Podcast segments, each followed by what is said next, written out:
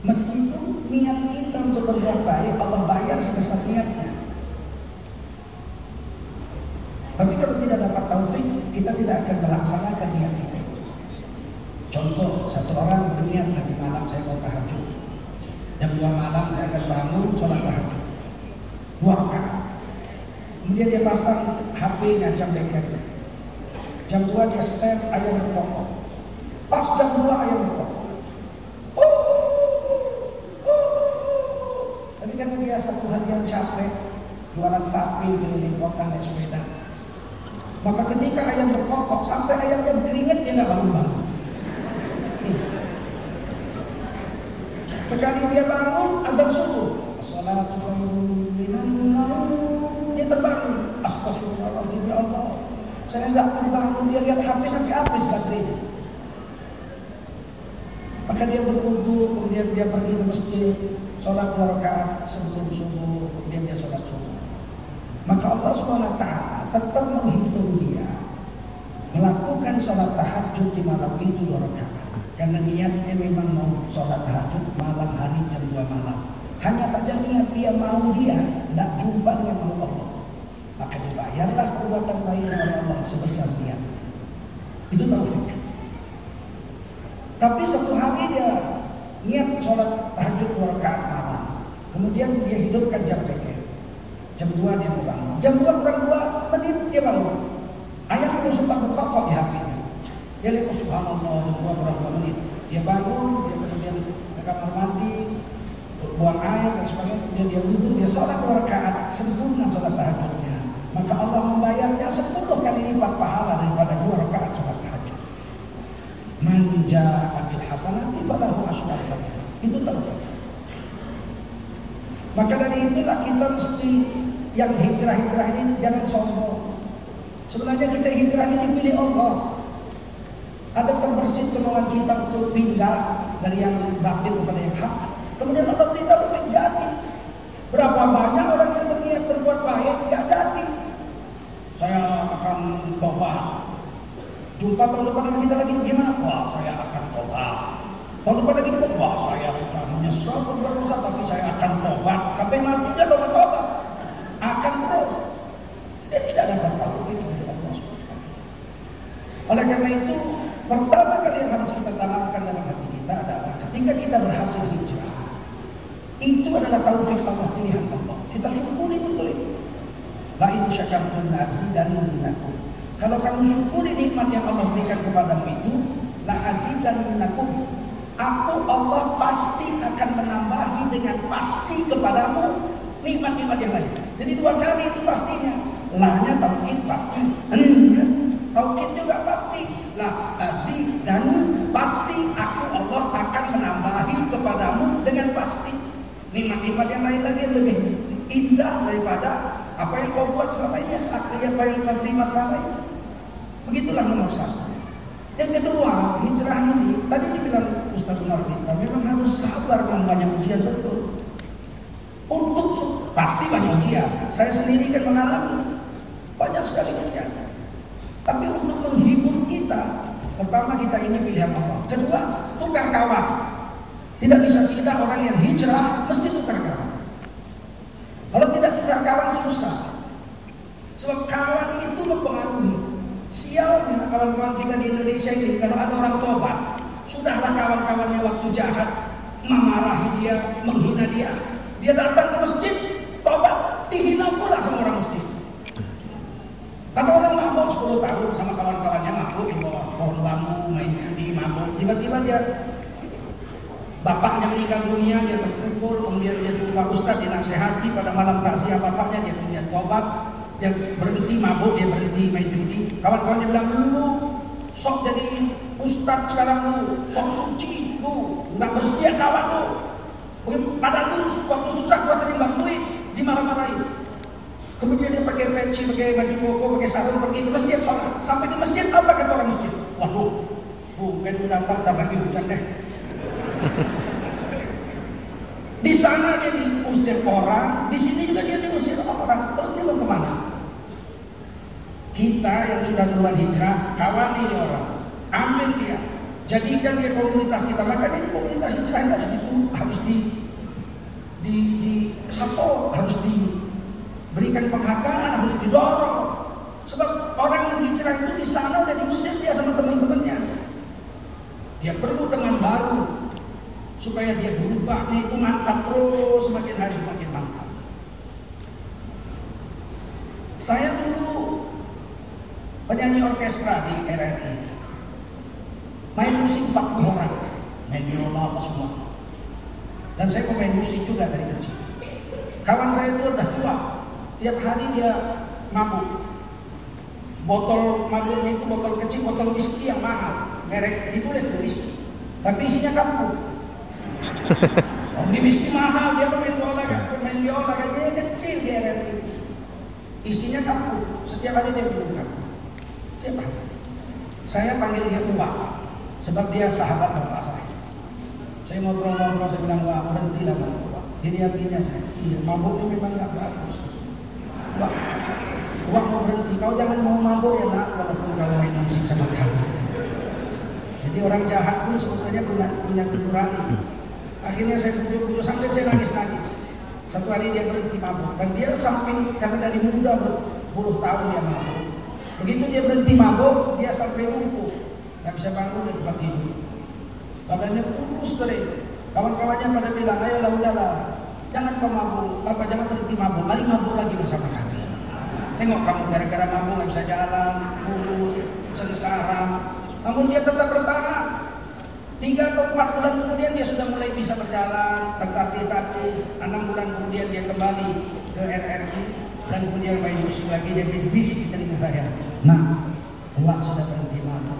Saya peluk dia, aduh bahagia hati saya. Dia pun menangis, saya pun menangis. Apa yang terjadi? Kawannya nggak biasa mabuk, kawannya nggak biasa mabuk, biola. Hari itu bawa botol whisky, dibuka kita kampungnya. Yang sebelah kiri juga itu. Menggeletak tubuh bapak ini. Saya lihat itu memang astagfirullahaladzim. Tidak tua juga.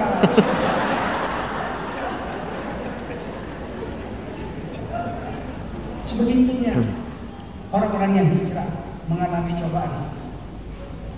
Yang keempat yang ingin saya cerita, hijrah itu memang nggak bisa setengah-setengah. Kalau setengah-setengah nggak jadi. Saya umur 4 tahun, eh, tidak mau bangga, saya mau cerita saja pengalaman saya. Saya ini orang yang hijrah. Umur 4 tahun saya diangkat ibu saya ke surau untuk belajar ngaji, baca Quran. Kawan-kawan yang lain besar-besar. Mau pulang ambil sendal, didorong, saya secapak masuk paret. Orang umur 4 tahun, untung paret zaman itu airnya jernih. Kalau sekarang ikan aja pingsan apalagi orang. Guru saya tuh langsung loncat ke dalam paret itu diangkat digendong, di, dibawa pulang saya ke rumah. Karena bapak saya bos di situ. Begitu sampai ini pak nama bapak jatuh ke paret. Kata guru saya, bapak saya mau marah sama guru itu nggak jadi marah karena guru dia nggak basah juga. Begitu sampai guru itu pulang dia bilang apa? Khotbah sama, berhenti Sudah tahu banyak orang orang tidak beres. Berhenti kaji. Ibu saya, gendong saya bawa kamar mandi. Kamar mandi Saya kode dia. dimandikan, disabuni. Jadi kode ini. Ibu saya bercuti pakai Oh air. nanti nanti ada 10 menit ada tim super saya masih langsung. Siap siap. siap. Saya masih sekali saya campak masuk kamar. Nanti mas. Sabuni Oke. badan saya, terus kata ibu saya, jangan berhenti ngaji nak. Kamu jangan berhenti ngaji. Diciumnya oleh ibu saya. Waktu itu hati saya bicara. Saya tidak akan berhenti ngaji Umi sampai mati saya tidak akan berhenti ngaji. Ngaji lagi, campak lagi masuk. Kata guru ngaji, kamu pulang nggak boleh pulang. Pulang dulu orang lain semua baru saya pulang. Bayangkanlah orang bawa obor, kita nggak bawa obor. Gelap. Kata guru saya supaya kau jangan takut, kau azan. Tak mesti azan saya bilang. Bilang Allah Akbar, Allah Akbar. Saya sekali bilang Allah Akbar, Allah Akbar. Tapi beruntung, kira-kira dua bulan datang juara MDQ di Kabupaten Utara. Adikan bapak saya, anak imam besar Masjid Sultan Serdang. Jadi bapak saya, kawan-kawan kecilnya lah, dia bilang, eh Nasir, kamu harus ajari anak saya. Supaya anak saya nggak masuk karet lagi. Akhirnya saya sendiri ngaji. Kepala guru saya dan untuk Akhirnya saya bagus baca Quran. Umur 8 tahun saya sudah jadi imam di desa saya. Dan sudah juara MTQ tiga kecamatan tersebut sampai ke provinsi. Membahagiakan sekali hidup waktu. Akhirnya saya jadi membaca Quran. Setiap ada Maulid Nabi Surah di kota Medan saya membaca Quran. Ustaznya waktu itu masih Mahyudin Salim, ya Tengku Latif Gusti, yang terkenal terkenal waktu itu di Medan Haji Sayyidin Nur, Nur saya. Tapi bapak saya suka main musik. Umur kelas 2 SD dia sudah diberikan organ.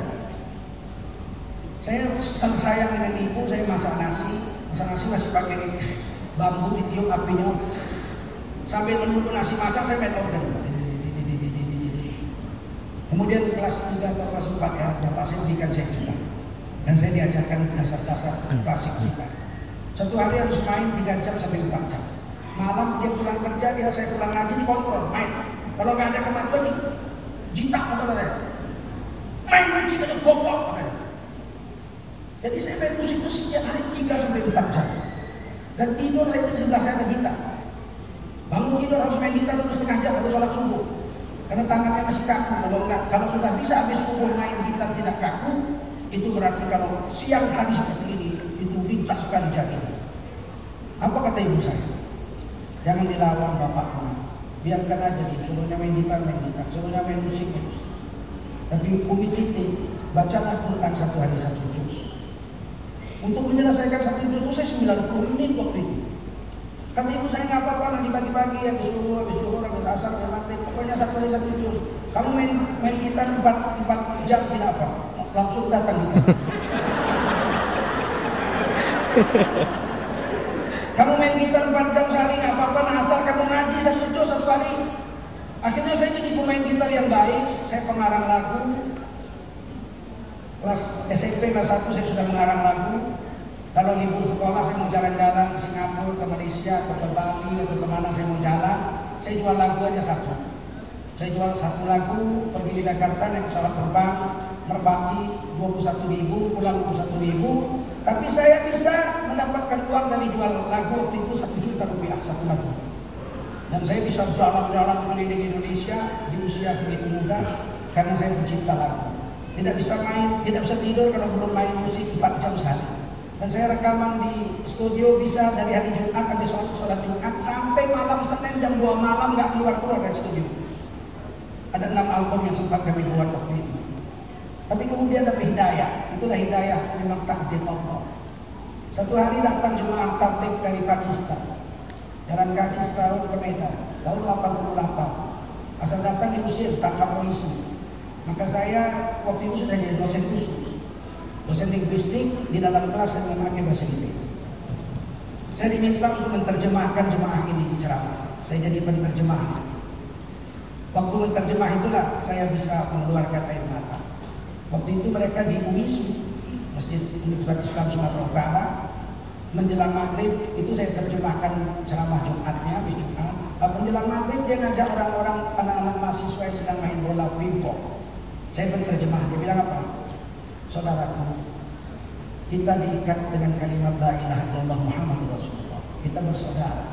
Kami dari Pakistan datang kemari untuk dakwah agama. Sebentar lagi maghrib. Mari kita berwudu, kita duduk mendengarkan uh, azan maghrib, kemudian sholat maghrib. Nanti akan ada pembicaraan tentang pentingnya iman dan amal Saya terjebak sambil bercucuran air mata. Apa yang terjadi di hati saya waktu itu? Kenapa ngajak orang sholat aja mesti dari Pakistan jauh-jauh? Ini mahasiswa saya. Mestinya dari saya perintahkan mereka menjalankan sholat. Kenapa mesti jauh-jauh dari Pakistan? Waktu itu saya mulai berpikir. Saya berpikir dengan menyuruh anak-anak mahasiswa yang murid-murid saya di USU atau di UIS untuk sholat. Padahal mereka semua Islam, Universitas Islam di Sumatera Utara. Kenapa tidak saya ajak sholat? Mereka bertahun-tahun main bola, nggak sholat maghrib, nggak sholat zuhur, nggak sholat asar. Berpacaran sesama mereka. Tidak ada pemikiran pun tidak ada. Saat itu saya pulang, saya nangis di rumah, saya bilang, saya mesti ikut dakwah ini. Maka saya gunakanlah diri saya untuk dakwah dengan harta, bayar sendiri, makan, bayar sendiri. Dan di situlah saya mengambil keputusan untuk fokus ke agama. Walaupun dari kecil saya belajar agama, belajar fikih, semua buku-buku tua buku saya di Sumatera Utara ini. Tapi saya harus berhentikan sebab kalau mendengar musik, saya gemetar.